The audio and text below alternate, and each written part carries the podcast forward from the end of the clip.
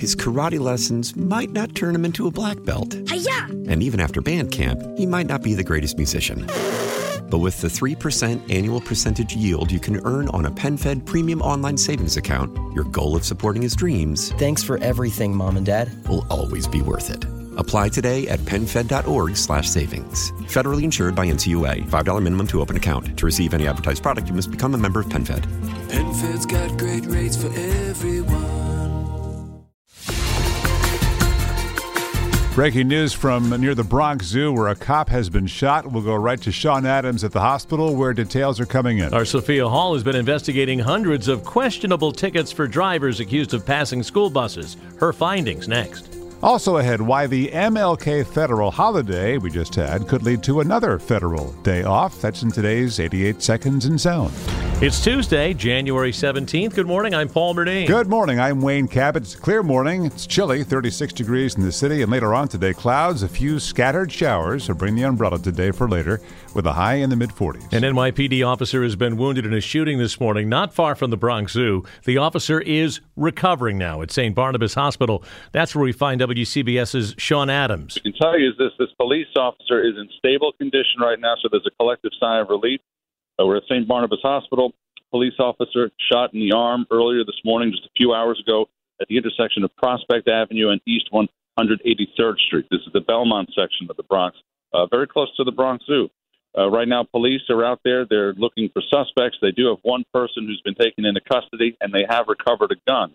Uh, they stress, though, they do not know if that person is indeed the shooter.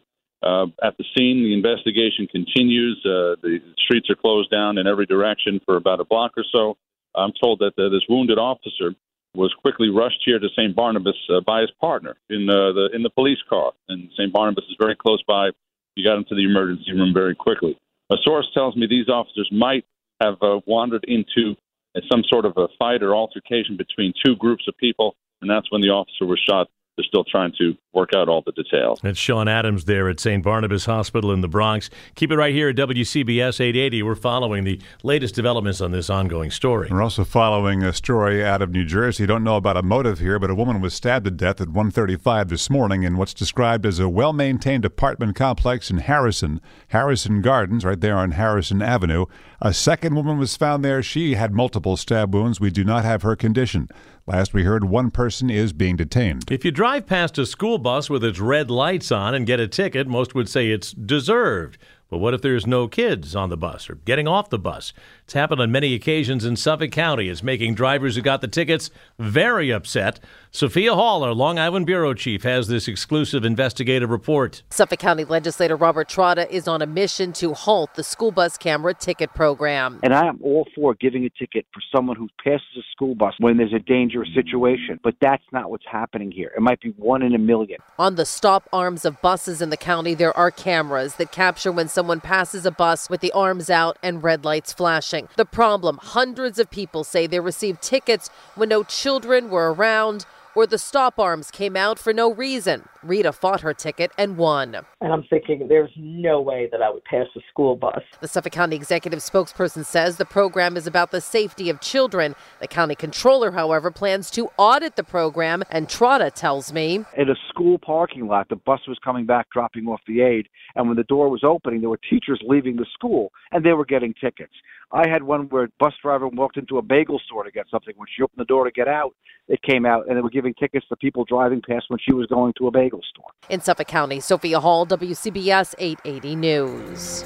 Now to the Weather Center, our chief meteorologist, Craig Allen. A little rain coming our way, Craig? Little bit for today, some uh, scattered showers. That's about all it'll be for today.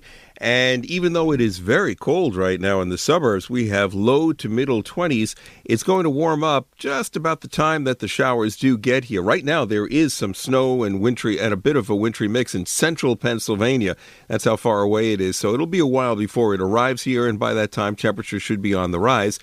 It is uh, going to be in the mid 40s today. Partial clearing tonight, 35 to 40. Tomorrow, partly sunny, 50 to 55. The rain may be a little bit more significant on Thursday. In fact, I think it will. And highs will be in the mid 40s. Right now, the city is a little bit above freezing. We are at 36, humidity 37%. You can really hear the exasperation in the air traffic control radio recordings of a frightening near miss on the tarmac at JFK Airport. A plane attempting to take off came within 1,000 feet of another plane that was landing. CBS 2's Dick Brennan has audio of this frantic emergency. Delta 1943, cancel takeoff clearance. Moments after clearing a Delta 737 bound for the Dominican Republic with 151 people on board for takeoff at JFK on Friday night, an American 777 heading to London with 137 passengers and 14 crew taxied across the same runway. The Delta pilots slammed on the brakes, stopping their takeoff about a thousand feet from American Flight 106, according to the FAA. All right, and uh, whew, the Delta 1943. I didn't know what was going to happen because this was not supposed to happen. I knew that. Uh, this is not normal. Brian Healy and his husband Dan were on board the Delta plane headed for the Caribbean. You could feel a jolt as as the brakes activated. Um, I would say there were there was audible reactions from passengers in the in the cabin, some gasps. The cockpit voice recorders may hold the clues, but CBS transportation correspondent Chris Van Cleave says because the American flight continued on to London, it is possible that audio has already been recorded over. A live alligator has been found uh, next to a house there in Monmouth County. Angel Rosario says he found it on Sunday night outside his home in Neptune, and once he got over the shock, he called animal control. They came over, took it to a shelter. Now authorities are trying to track down who owned this three foot long gator. It is uh, not only illegal to have a pet alligator, it's cruel. Gators need very specific care in captivity, and they're warm weather creatures, not accustomed to sub freezing Jersey winters. This one was found tucked inside a plastic container. The clippity clop of horse drawn carriages would be silenced in New York City under a bill that never got out of the starting gate. City Councilman Robert Holden says he'll try again after former Mayor Bill de Blasio pulled his support to win favor with the Transport Workers Union, whose members drive the carriages. These horses have to pull thousands of pounds through Central Park and around the city for a tourist ride, which is essentially what it is. So these horses are suffering. It's not 1823, this is 2023, folks. Holden says horses are worked nine hours a day, six days a week in terrible conditions. We've reached out to the TWU for a response.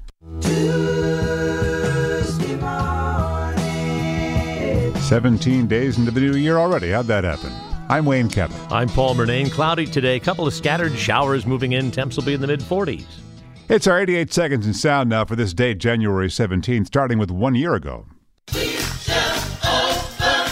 The King Day holiday we just observed would lead to a 12th federal holiday under the King family's push for a federal voting rights bill, which CBS's Nancy Cordes said would allow early voting and vote by mail in all 50 states and make Election Day a national holiday. Said Martin Luther King III. Senator Joe Manchin and Senator Kyrsten Sinema, who say they support the bill but refuse to eliminate the filibuster to pass. History will not remember them kindly.